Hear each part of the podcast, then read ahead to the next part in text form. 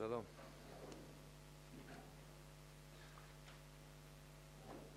נסכם ככה קצת אה, את אה, דברי יהושפט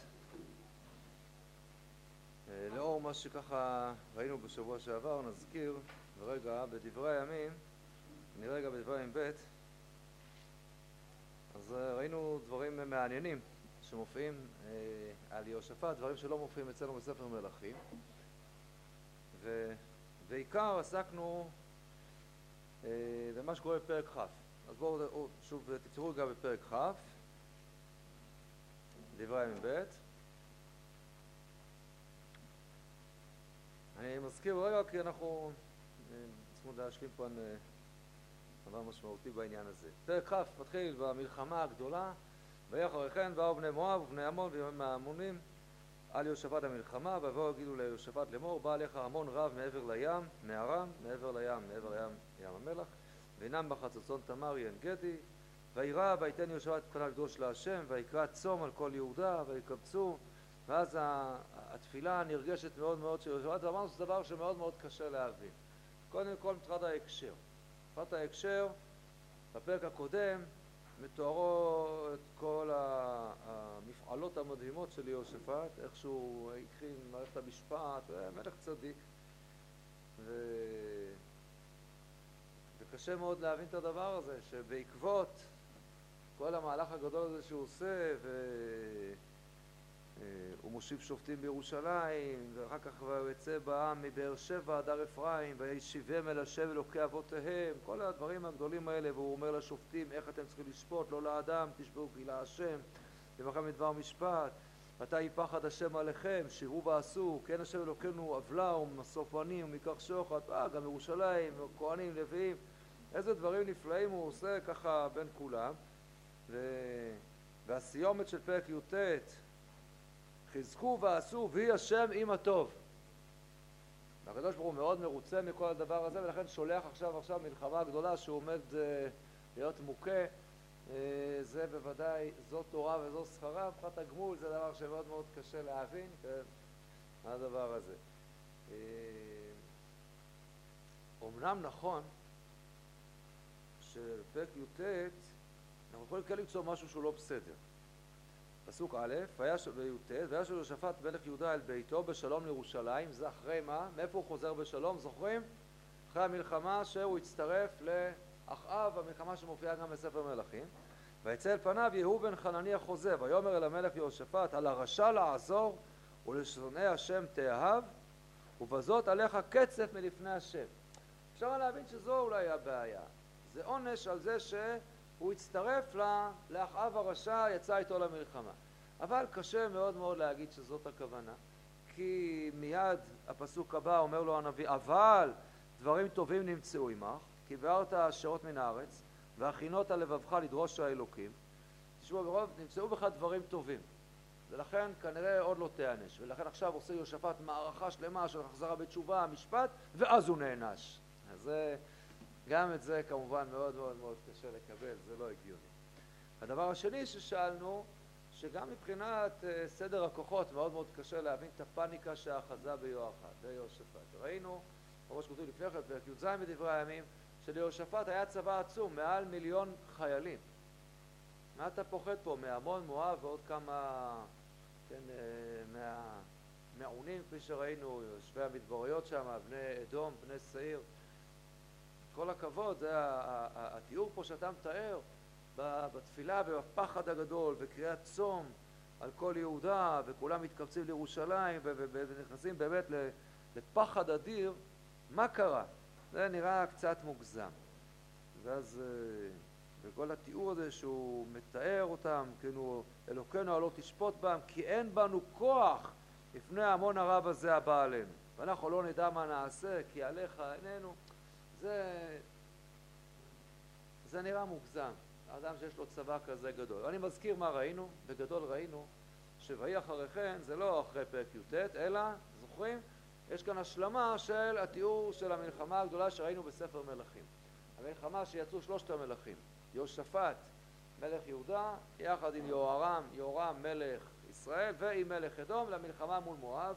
המלחמה המיוחדת הזאת, שהם כמעט הפסידו בהתחלה, כמעט התייבשו, ואז בזכות יהושפט שביקש נביא להשם, בא נביא אלישע, ונס גדול שבו הם ניצלו עם המים פתאום שהגיעו, והנס הזה הוא גם הביא לטעות הגדולה של המואבים, שהם יצאו מהביצורים, של כל מה שתיארנו בהרחבה, והכאה גדולה בבני מואב, גם כעונש על כל הסיפור של מצבת מישה, שאתם זוכרים קצת ככה את הסיפור של כל הדברים הארוכים שהערכנו בדבר הזה.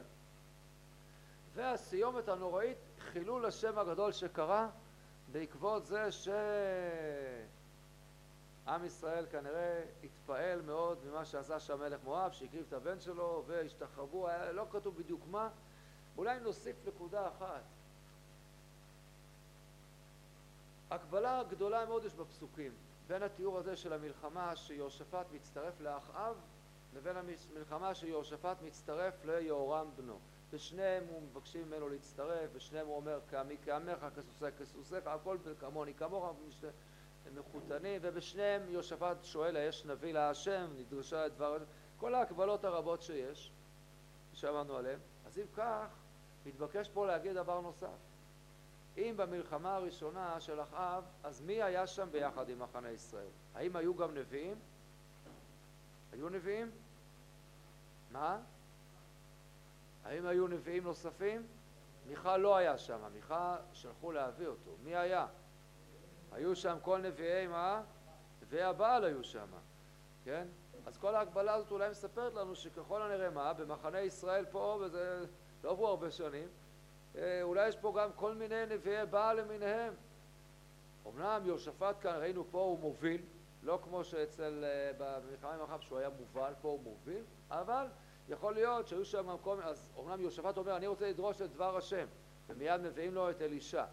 כי יהורם לא לא יכול היה להגיד משהו אבל האמת היא שאם היו שואלים את יהורם קודם אז הוא היה אולי אולי היה שולף את הנביאים שיש לו שם. והנביאים האלה ייתכן מאוד שברגע שהם ראו גם את הסיפור של מלך אה, מואב מקריב את הבן שלו אה, הייתה שם תסיסה עם ישראל עוד לא היה מוכן והיה שם חילול השם גדול ובעקבות הדבר הזה פרצה מגפה גדולה. מגפה גדולה בנגף, כפי שראינו, היה קצף גדול, והקצף, ראינו, זה נגף, מגפה, לך תדע כמה נהרגו שם במגפה פתאום. ועכשיו הצבא צריך לחזור באופן בהול פתאום. הוא לא יכול לחזור ישירות, שם יש כל הביצורים של מואב, צריך לחזור עוד פעם דרך המדבר. לך תדעו כמה מתוכם התייבשו בדרך בחזור, כבר לא קרה להם נס. אלה שכבר חזרו, כשחוזרים בסוף לירושלים, כן, זה כבר שאריות, איפה הצבא של המיליון? כבר לא נמצא. כמו שנשאר מזה משהו.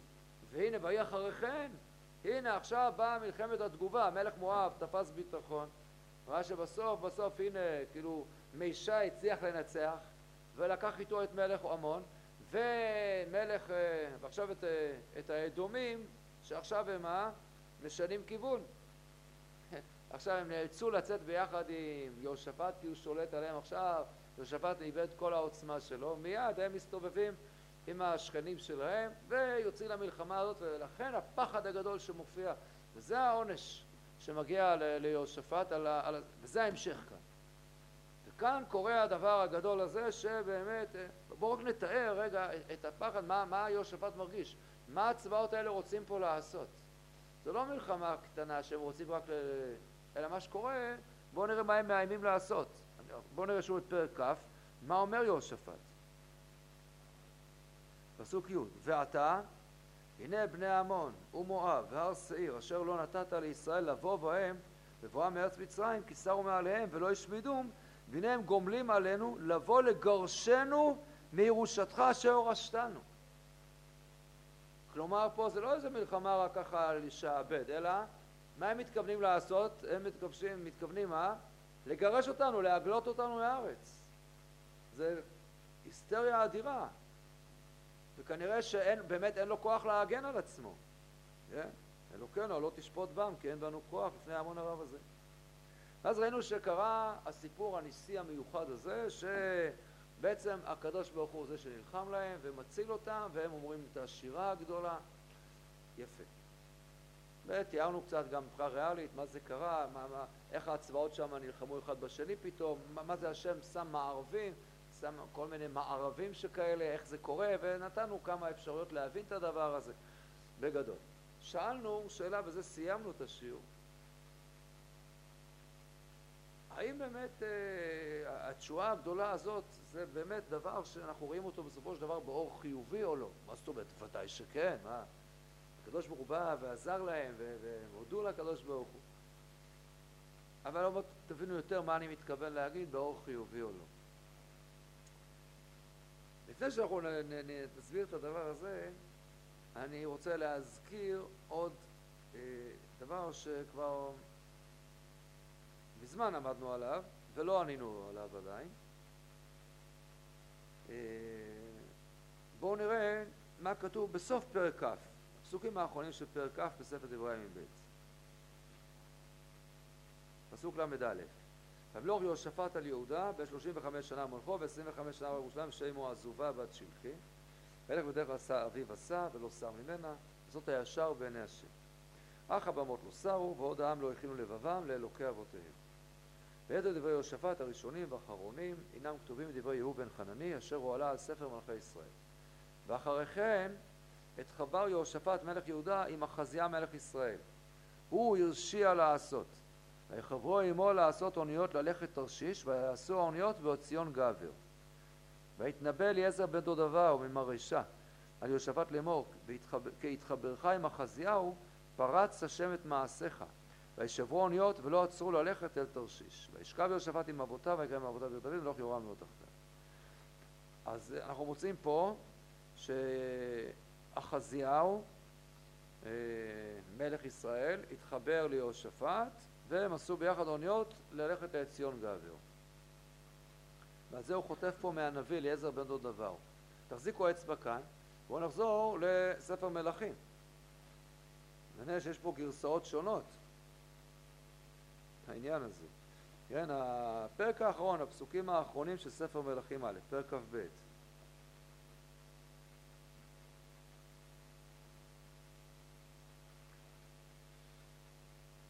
כן, רואים פרק כ"ב, הפסוקים האחרונים זה על יהושפט.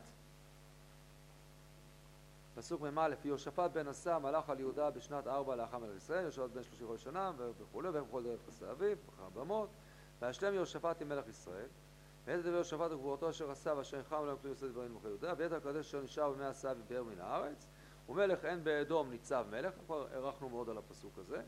יהושפט עשה אוניות תרשיש ללכת אופיר על הזהב ולא הלך. נשברו אוניות בציון גבר. אז אמר חזיהו בן אחאב ליהושפט ילכו עבדיי מעבדיך באוניות ולא אבה יהושפט. החזיהו אומר לו בוא נלך ביחד אומר לו יהושפט לא רוצה וישכב יהושפט עם אבותיו. ואילו בדברי הימים מה קראנו עכשיו? שהוא כן הלך איתו. הלך איתו, ואז יוצא אליו הנביא, אליעזר נדבר, אומר לו, מה הלכת איתו? מה אתה הולך עם הרשע הזה? פרץ השם את מעשיך? אז כן או לא? מה זה הדבר הזה? זאת שאלה ששאלנו כבר ממש לפני הרבה זמן, והגיע הזמן לענות גם על השאלה הזאת. עוד פעם, תחזיקו בדברי הימים. הפסוק שכותב שהוא מתחבר, פרק כ', כן? פסוק ל"ה, רואים? בדברי הימים. תחזיקו ככה גם וגם. ואחרי כן את חבר יהושפט מלך יהודה עם אחזיה מלך ישראל, הוא הרשיע לעשות. מי זה הוא? מי זה הוא? ואחרי כן התחבר יהושפט מלך יהודה עם אחזיה מלך ישראל, הוא הרשיע לעשות. מי זה הוא? תלוי את מי שואלים. אם שואלים את אה, יהושפט, אז מה הוא יענה? הוא. חזייה, אם ישאלו את החזייה מה הוא יגיד? זה יהושפט. אז מי זה באמת? למה זה כתוב ככה? אי אפשר לדעת. למה לכתוב בצורה כזאת? טוב. אז בואו ננסה רגע לשרטט כנראה, אם אנחנו רואים את שני הסיפורים, מה באמת קרה. ברור שהפסוקים כאן לא לפי סדר. בדברי הימים זה פשוט.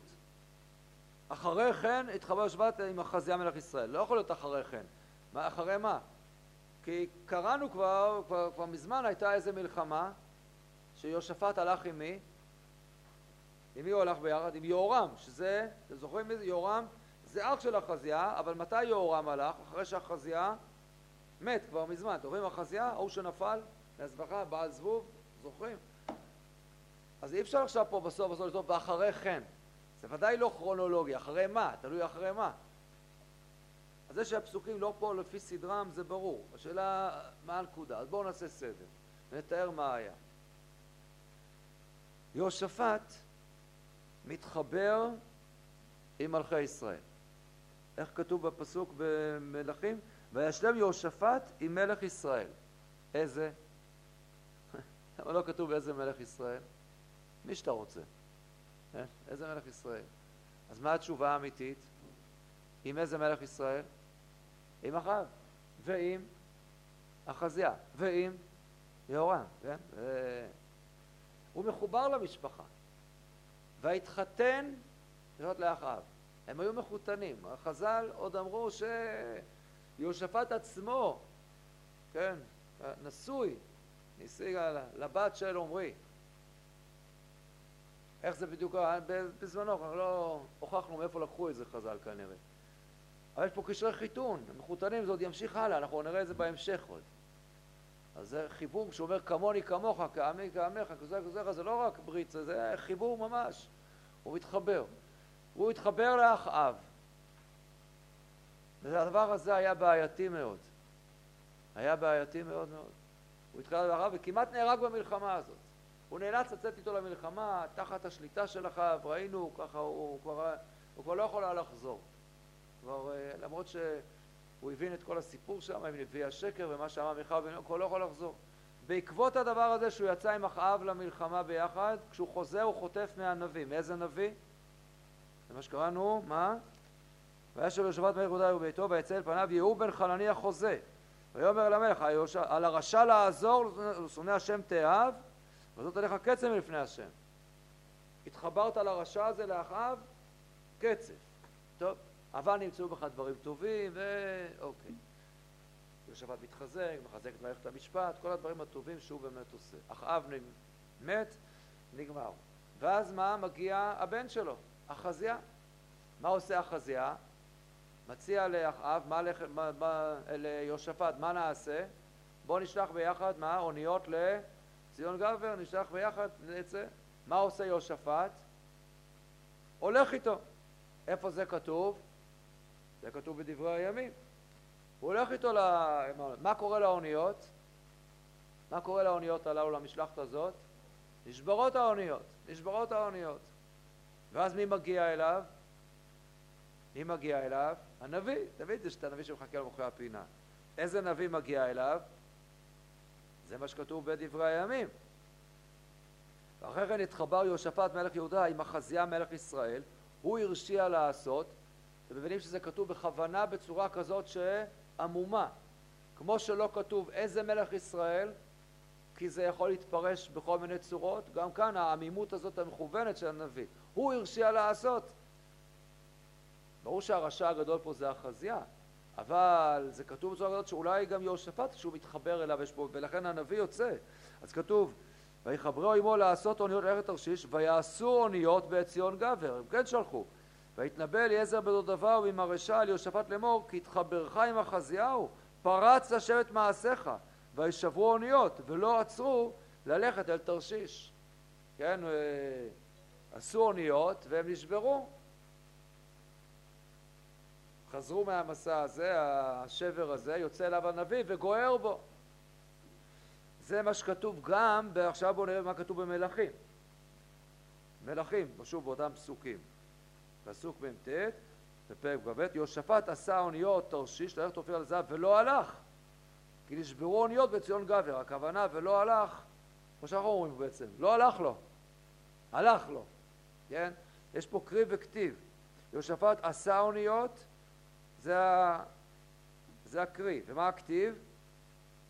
עין שין רש כן שגם הכתיב והכתיב מה הכוונה? עשה עשר אוניות, הרבה אוניות, אוניות כאלה משחק גדולות, וכולם, אה? הלך. נשברו האוניות. ואז מה קרה? יצא אליו הנביא ואמר לו, כי תחברך עם החזייה, פרץ השם את מעשיך. ואז מה קרה? החזייה פונה אליו מה? שוב, הוא אומר לו מה? בוא ננסה שוב. ומה אומר לו יהושפט? הפעם, מה הוא אומר לו? זה מה שקורה בספר מלכים. אז אמר חזיה בן אחאב ויהושפט, ילכו עבדיי עם עבדיך באוניות, אחרי שכבר נשברו קודם, ולא אהבה יהושפט. אז הוא לא הסכים. ומה קורה לאחזיה? מת, כמו שקורה לכולם בסוף. מת אחזיה. עכשיו מגיע השלב השלישי. מה השלב השלישי? יהורם, אח שלו, של ירדה, פונה ליהושפט. בוא צא איתי למלחמה, ותראה מה עשה מישה, כל הסיפור הגדול הזה. ואח... ויהושפט מצטרף אליו. מי יוצא נגדו? אף אחד. לא יוצאים נגדו. אלא מה? באמת יש שם את הנביא, הנביא אלישע, ומה אומר הנביא אלישע? הנביא אלישע, במי הוא גוער? במי? ביהורם. מה אתה בא אליי? כן, לך אל נביא אביך, נביא אמך, מה אתה בא אליי? חי השם זאת שאלת כאילו לפני יהושפט, מלך יהודה, אם אשא פעמים, כן, אם יראך. בכלל אני הייתי מוכן להסתכל עליך. הפעם יהושפט, שוב שהוא מתחבר, לא זוכה לביקורת נבואית. שוב ראינו, כי זה יש הבדל. יהורם זה כבר לא כמו אבא שלו, זה לא כמו אח שלו. הוא לא צדיק בכלל, אבל זה לא אותו דבר. הוא גם מתייחס בדרך ארץ לנביא אלישע, אומר לו על, מסע נתן השם, כאילו זה כבר רשע, אבל עם, עם דרך ארץ, עם כבוד, זה כבר משהו אחר. אז גם אין ביקורת ישירה על יהושפט בדבר הזה. אבל יש לזה מחיר. יש לזה, יהושפט הוא מלך צדיק. באמת מלך צדיק, הפסוקים מתארים את זה. יש לו אולי חולשה במרכאות, והחולשה זה ההתחברות לרשעים. כנראה ממקום טוב, כי אם הוא צדיק. הוא לא הולך בשביל להרשיע, כי הוא רוצה מה? הוא מאמין שהוא יוכל להשפיע ולתקן. ותמיד השאלה, כשאתה עושה דבר כזה, כמה זה אפשרי. האם אתה משפיע או שבסוף אתה מושפע? וראינו כמה זה מסובך. וגם תלוי איזה רשע, למי. אז מול אחאב ומול החזייה זה רק ביקורת, זה לא ילך. ועם יהורם, אז או, בסדר, פה... אבל בסוף גם לזה היה מחיר. בזה היה מחיר. ואולי עדיין העם לא היה מוכן לדבר הזה, וכשהלכת איתם ביחד ופתאום ברגע המבחן מול מלך מואב, וואו, הכל התרסק, ואז נהיה חילול השם הנורא הזה. זו המורכבות הזאת של הדמות הזאת של יהושפט. שהוא באמת, הוא רוצה מאוד, איש של חסד, לחבר ולדעת, להרים את, את עם ישראל, להחזיר אותו לקדוש ברוך הוא, רוצה את כולם. אז זה מאוד מורכב ומסובך. יש פסקה נפלאה שכותב הרב באורות הקודש. על הפרשה הזאת, זה די נדיר. הרב כותב באורות הקודש, זה בחלק ג'.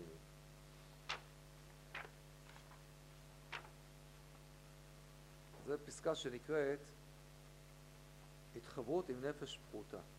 זה בדרך הקודש. זה אות י"ט. כותב הרב ככה, עכשיו הוא רואה, כשמתחברים עם נפשות פחותות של פורצים ורשעים. מה, מה, איפה, אתה לא חושב, הרב רק מתפייט. הוא לא, לא מתפייט. ויתנבא אליעזר בעוד דבר ממרשה על יהושבת לאמור, כי תחברך עם החזהו, פרץ השם את מעשיך. כשמתחברים עם נפשות פרוטות של פורצים ורשעים, הרב דורש את הפסוקים הללו, אז נפגמים. אבל אם יש בהם איזה דבר טוב, באותם רשעים, ומתכוונים בהתחברות רק אל הצד של הטוב, אז אם כוחו יפה, הרי זה מתעלה. אם באותו רשע, באותם רשעים, יש גם נקודות טובות, ואתה, הצדיק שרוצה להתחבר, אתה מכוון רק אל הנקודות הטובות האלה, אז, אז הרי זה מתעלה. ואפילו ההסתכלות בפני אדם רשע שאסורה, יש איסור להסתכל בפני אדם רשע. ומאיפה לומדים את זה? מאיפה הגמרא לומד את הדין הזה? מהסיפור של אלישע. שאלישע אומר ליהורם, שמה? אלמלא פני יהושפט, חי השם עמה, עשה פעמים וברקע. אסור להסתכל עליך בכלל. מפה למדו חז"ל, אסור להסתכל בפני אדם רשע. אומר הרב, אפילו ההסתכלות בפני אדם רשע שאסורה, אם יש בו צדדים של טוב, הוא מתכוון בהסתכלות. רק לקלוט את הטוב, נראה שיש בזה דרך של מצווה. אומר הרב, זה... להסתכל, אסור להסתכל על רשע. זה נכון. אבל עוד מעט נדייק, אומר הרב, שאם באותו רשע יש בו נקודה טובה גם. ואתה, אתה, את הנקודה הטובה אתה הולך לראות. כן? תורה של רבי נחמן, כן? אז אמר, כן, זה... בעודי, תחפש נקודה אחת, האם יש נקודה טובה, שעליה אתה אז נראה שיש בזה אפילו דרך של מצווה. אפילו כשיש איזה חיבור לרשע, לאיזה צדיק, בדרך אהבה, כבר מסולק ממנו איסור ההסתכלות. אומר הרב, אבל אם ה... יש איזה חיבור של אהבה ביניהם קצת, כן? הרשע מחובר לצדיק באיזה דרך של אהבה? כבר מסולק ממנו איסור ההסתכלות. אם הרשע הזה אוהב את הצדיק, קצת, כבר איסור ההסתכלות נעלם. מפני שעל ידי חיבורו של הצדיק נחשב כאילו יש בו כבר חלק טוב. עכשיו הרב אומר מפורש. אמר אלישע ליהורם בן אחאב לולי פני יהושפט מלך יהודה אני נושא. אם אביט אליך ואם אראך. מכאן זה על המקור שאסור להסתכל פני רשע. אומר הרב מדייק כל כך יפה. משמע על ידי נשיאת פנים של יהושפט מלך יהודה שנלווה עמו הביט גם אליו וראהו ולא חשש לאיסור איסור מפני רשע. ומהי קראי אלפין עלי. מה אומר אלישע? הוא אומר ליהורם תדע לך אלמלא פני יהושפט אסור לי בכלל להסתכל עליך. אומר הרב אז מה הכוונה? אז הוא יסתכל או לא יסתכל? ולולא יהושפט, אסור לי, סימן ש... כיוון שיהושפט פה, אז אני כן יכול. נעלם איסור ההסתגרות בפני אדם רשע. זה יהושפט, זה מסוכן מאוד. היהושפט, המידה הגדולה עוד שהייתה בו של רצון, של אהבה, של התחברות, היא מורכבת ומסוכנת. אבל כשהוא מצא נקודה טובה, שם גם לא הייתה ביקורת. אף על פי כן צריכים לדעת שהדבר הזה הוא נשאר דבר מאוד מאוד מסוכן. מאוד מסוכן ויכול להיות לו ככה הרבה השלכות כפי שקרה אפילו כשהוא התחבר ליהורם. יהורם אבל עם כל, עם כל עם ישראל, כל ישראל בניגוד ליהודה שהיו מאוד מאוד עמוק בכל הסיפור של עבודת הבעל, כבר, זה כבר מספר שלוש בממלכת אה, כן, אה, אה, אחאב, חזיה ויהורם עמוק עמוק בתוך הסיפור, עדיין יש זבל בחיים חיותה, ונמצאת שם, ויש לה השפעה גדולה, עוד נראה גם את הדבר הזה, אז יש איזה סיכון אדיר. ובסוף, עם כל הרצון הטוב של יהושפט, זה נגרם, נגמר בצורה מאוד לא טובה.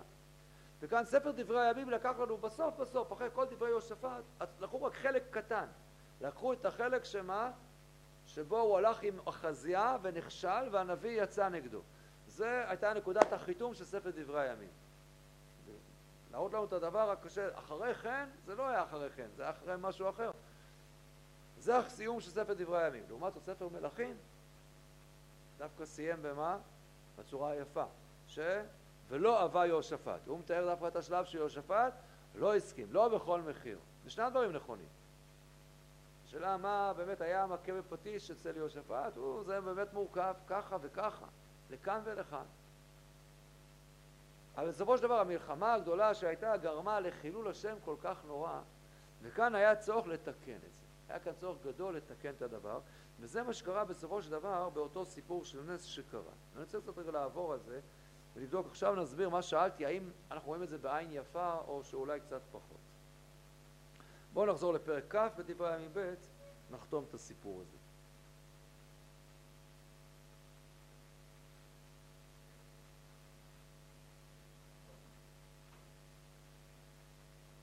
פרק כ' פסוק י"ד אחרי שכל יהודה עומדים שם לפני השם, גם טפם לשם בפחד גדול מהצבא הגדול שמגיע אליהם ומטפס ככה את המעלה מאזור עין גדי, כמו שדיברנו על הטופוגרפיה, הגיאוגרפיה של הסיפור הזה.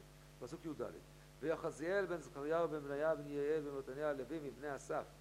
הייתה עליו רוח השם בתוך הקהל. ויאמר הקשיבו כל יהודה ויושבי ירושלים. ואומר יהושפט כה אמר השם לכם אתם אל תראו ואל תחתו מפני ההמון הרב הזה כי לא לכם מלחמה כי לאלוקים שאלנו כבר מה זה המשפחולוגיה הענקית הזאת? יחזיאל בן זכריה בן בניה בן יעל בן מתניה הלוי מבני אסף. שמע כזה תיאור ארוך. הראש שם הוא אה, בני אסף, אסף וידותון, אלה המשוררים הראשונים שעמדו בבית המקדש בימי דוד ושלמה. נראה שרוצים לחבר אותנו פה חזרה ל... לימי שלמה. מי חיבר אותם לישו? זה בעצם מה שעשה יהושפט. מה יהושפט אמר בתפילה שלו, אתם זוכרים? הוא חזר לדברים שאמר שלמה בתפילה שלו בחנוכת המקדש, שהוא מתאר את הדבר הזה. הלא אתה אלוקינו דורשת את תושבי הארץ הזאת, וישבו בה, ויבנו לך בה מקדש לשמך, לאמור. אם תבוא עלינו רעה, חרב, שבות ודרב ורעב, נעמדה לפני הבית הזה ולפניך, כי שמך הבית הזה, ונזעק אליך מצרתנו ותשמע ותושיענו. מי אמר את כל הדברים האלה? זה התפילה של שלמה. אם תהיה מלחמה וזה, אז אנחנו נבוא ונתפלל עליך דרך הבית הזה. זה מה שהוא עושה עכשיו. אז הוא אומר, כאילו הנבואה, כן, יש באמת, הקדוש ברוך הוא שמע. ומגיע לוי אחד שהיה שם רוח השם, הוא מבני אסף שעמד שם בבית המקדש בימי שלמה. והוא אומר נבואה גדולה עכשיו, אל תחתו, לא לכם המלחמה כי לאלוקים. מחר רדו עליהם, הנה הם עולים מעלי הציץ, ונותנים אותם בסוף הנחל פני המדבר ירואל. לא לכם להילחם בזאת יצבו, עמדו וראו את ישועת השם עמכם, יהודה וירושלים, אל תראו ואל תחתו, מחר צאו לפניהם והשם עמכם.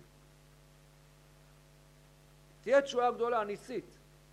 ויקודו את המים ארצה, בכל יהודה וירושלים נפלו בפני להשתחוות להשם, ויקומו הלוויים מפני הכהנים ומפני הקהתים ומפני הכורכים להלל להשם אלוקי ישראל בקול גדול למעלה. ואמרנו שזה דבר אדיר. הם מהללים לקדוש ברוך הוא לפני שנורתה הירייה הראשונה. עוד לא יצאנו בכלל, לא זזנו. עדיין בירושלים. אז זה הלוויים, הם האמינו. וישקיעו בבוקר ויצאו למדבר תקוע.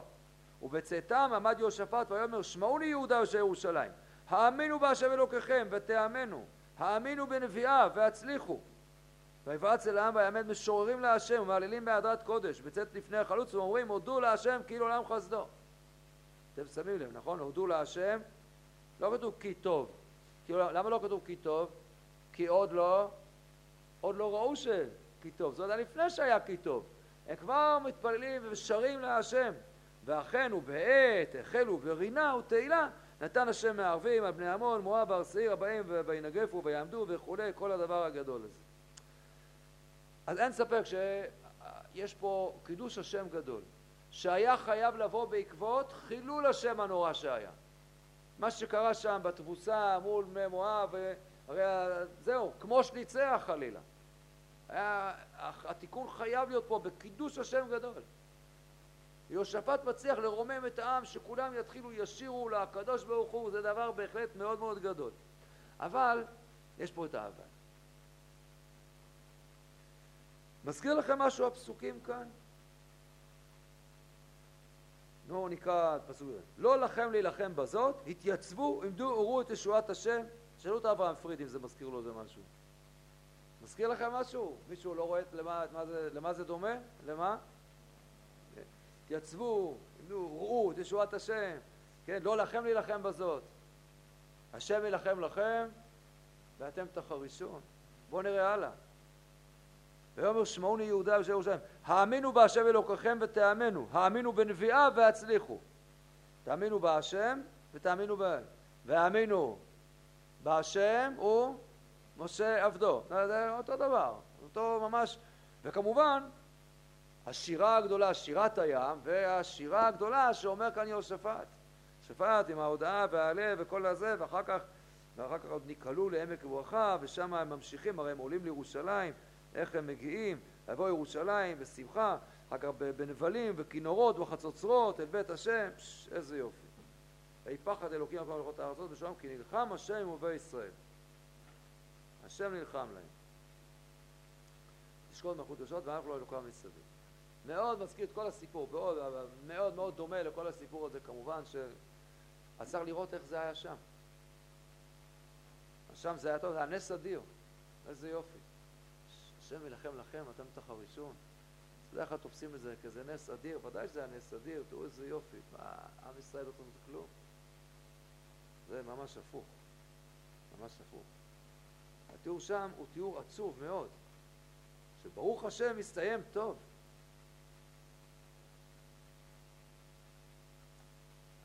לא נאריך בזה, רק, רק, פרשת בשלח, כן? אז יש שם פרעה את העם ולא נחם, ו... וחמושים עלו בני ישראל מארץ מצרים. מה זה וחמושים? וחמושים עלו בני ישראל מארץ מצרים. מה זה חמושים? כולנו מכירים את המדרש, אחד מחמישה, אחד מחמישים, יש גרסה אפילו אחד מחמש מאות. מדרש חשוב, לא נבאר אותו כרגע. מישהו יכול להציע הצעה מה זה חמושים? בפשט, חמושים, רמז, תחשבו על מילה אחרת, באותה גימטריה בדיוק, חמושים, חמושים, כן, חמושים. אני יודע שזה פירוש מהפכני, שהם היו חמושים, עם נשק, כמובן בשביל לא להשתמש בו. לפני כתוב שבני ישראל יוצאים, מה? איך הם יוצאים? בני ישראל יוצאים ביד רמה. אין שום ספק. מעניין מאוד איך היה להם את זה כבר, הם יוצאים ממצרים וכל אחד מחזיק ביד, יד רמה, על מסכת בבא בתרא. כן, איזה יד רמה. נו, אז זה, יש כאלה שלמדו מסכת אחרת, סנהדרין, גם שם, בסדר. מה יצאו ביד רמה? בריש גלי אומר התרגום. עם ישראל היו צריכים לצאת מול המצרים ולהילחם. להילחם. לקנות את החירות שלהם. זה, זו הייתה כל המטרה. הקדוש ברוך הוא מסובב אותם בכדי שיצאו, יגיעו מול הצבא המצרי, יאמינו בהשם וילכו להילחם. מה הבעיה? הבעיה הייתה שאומנם הם היו באמת בצבא, אולי הרגישו, אבל הם העדיפו ברובם הגדול להיות ברבנות. ברבנות זה בסדר, אלא זה אלה שעוסקים במה? בקבורת חללים, בחברה קדישא. ופרעה הקריב, ויישאו בני שאת עיניהם, ועיני מצרים זמם, ויראו מאוד, בבני ישראל, ויראו אל משה, בלי אין קברים במצרים, כתוב במדבר, ותעשה לנו, אנחנו יותר נוח לנו לקבור במצרים, אנחנו פה, אנחנו לא, לא, אנחנו לא קרבים בכלל, אנחנו לא, אנחנו שקמיסטים מקסימום, לא, לא זה. איזה ביזיון, מתחילים לצעוק ולבכות, ולבכות ולבכות, אז הקדוש ברוך הוא טוב, ככה, בסדר, בסדר, טוב, אז השם יילחם לכם, אבל אי אפשר עם הרעש הזה. ממש, רק תעשו טובה אחת, בבקשה, רק מה? ואתם תחרישון, כואב בראש ככה. איזה ביזיון. עם ישראל עוד לא היה ראוי להילחם. הייתה ציפייה שהוא יוכל, אבל המשפט המפורסם שאומרים אותו כל כך הרבה פעמים, הרבה יותר קל להוציא את ישראל ממצרים מאשר להוציא את מצרים מישראל. את המצריות, את השפלות, את הנמיכות הקומה.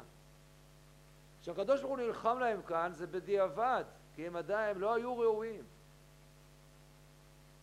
לפחות דבר אחד הם עשו, וגם זה, זו מדרגה. אמרו שירה. אמרו שירה, יפה מאוד, זה בהחלט זכות גדולה. זכו להגיד שירה.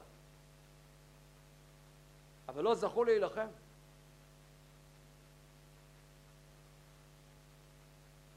אפשר לדרוש דרשות. כשחיים את זה, מבינים. מה זה אומר? שאתה צריך להיות במצב כזה שמישהו יילחם לכם ואתם תחרישו. אני אוהב להביא את הדוגמה, ככה שזה, לפני שנולדתי, זה היה פה מלחמת המפרץ הראשונה. אה, זה היה אחת המלחמות היותר מדהימות, כן? מאות קילוגרמים של חומר נפץ טסו עלינו ככה מעיראק, ו... ואנחנו התגוננו בשקיות ניילון ושתינו מים, על ידי, בהנחיה של המרגיע הלאומי. היה נראה. ישראל רצו לעשות משהו, רצו, היו תוכניות, לתקוף בעיראק את סדאם, כל מיני תוכניות, חלקן כבר התפרסמו יותר. אבל מה שנאמר, נאסר עלינו להשתתף. הייתה קואליציה אז, 15 מדינות, בהנהגת ארה"ב, ביחד עם, עם, עם, עם העולם הערבי, אפילו סוריה היו איתם ביחד, חוץ מחוסיין, שתמיד בחר את הצד הלא נכון. ואז זה, זה מה שנאמר לנו. בוש יילחם לכם ואתם תחרישו. אתם תמתינו עד בוש. איזו תחושה נוראית זו הייתה. להרגיש את הדבר הזה, אתה יושב בחדר האטום, מבין שגם הראש כבר אטום. ואז נופלים הטילים ואומרים, אה, זה נפל באזור א'. אסור להגיד מה זה אזור א', אף אחד לא יודע שזה רמת גן, זה ברור, איפה העיראקים יורים? העיראקים שלנו יושבים ברמת גן, שם יורים. אסור להגיד, אה, איזה תחושה, אתה יושב כולך, מבין, איזה הרגשה נוראית זאת כשלא מתאפשר לך להגן על עצמך, להילחם לבד. זו חולשה. ברוך השם, ברוך הוא עשה לנו ניסים, הכל יפה מאוד, התחושה היא כל כך חידדה. מה זה אומר, השם יילחם לכם ואתם תחרישון? לא, יש הלכות צבא, והקדוש ברוך הוא מדבר, עם ישראל צריכים להקים צבא, להילחם, אנחנו נמצאים בישיבת הסדר.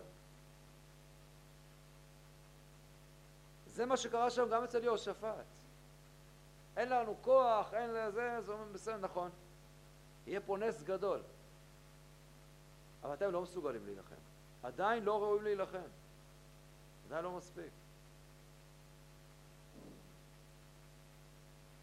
אמנם באמת היה פה נס גדול, ויש שוני אחד ממה שקרה ביציאת מצרים.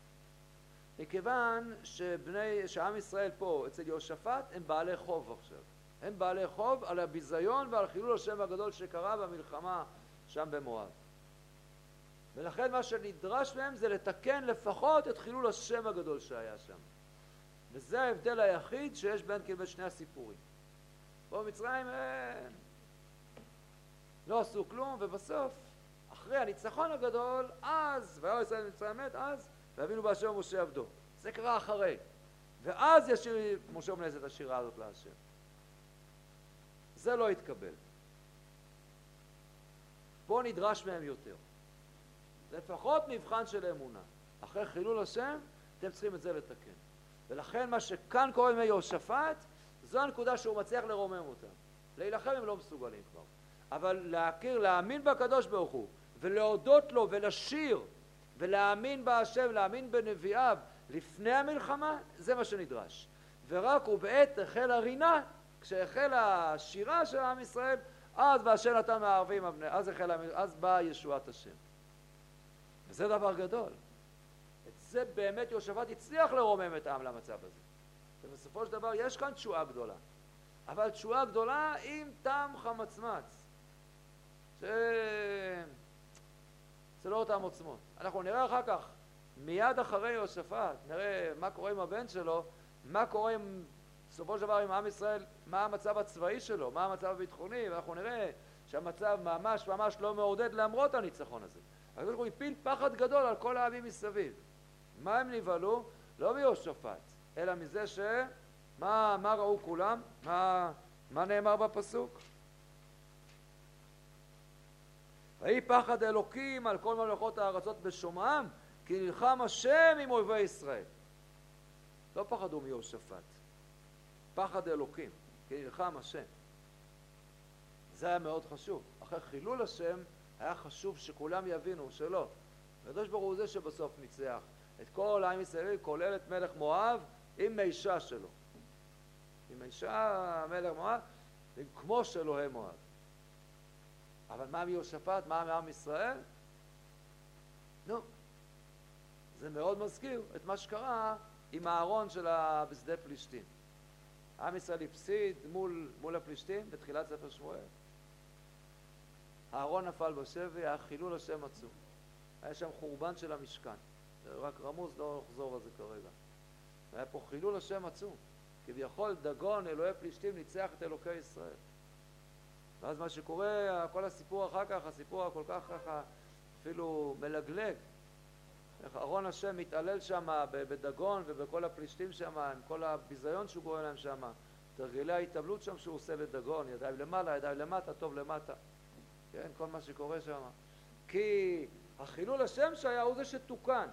אלוקי ישראל לא הפסיד, אבל עם ישראל כן הפסיד. עם ישראל הפסיד. זה קצת מה שקורה כאן. ולכן אנחנו מסיימים את התקופה הזאת של יהושפט עם באמת, עם תחושה מעורבת. מלך צדיק, מערכת משפט בעוצמות. הרצון, הרצון הזה הגדול שלו להתחבר, אה, בא ממקום מאוד טוב.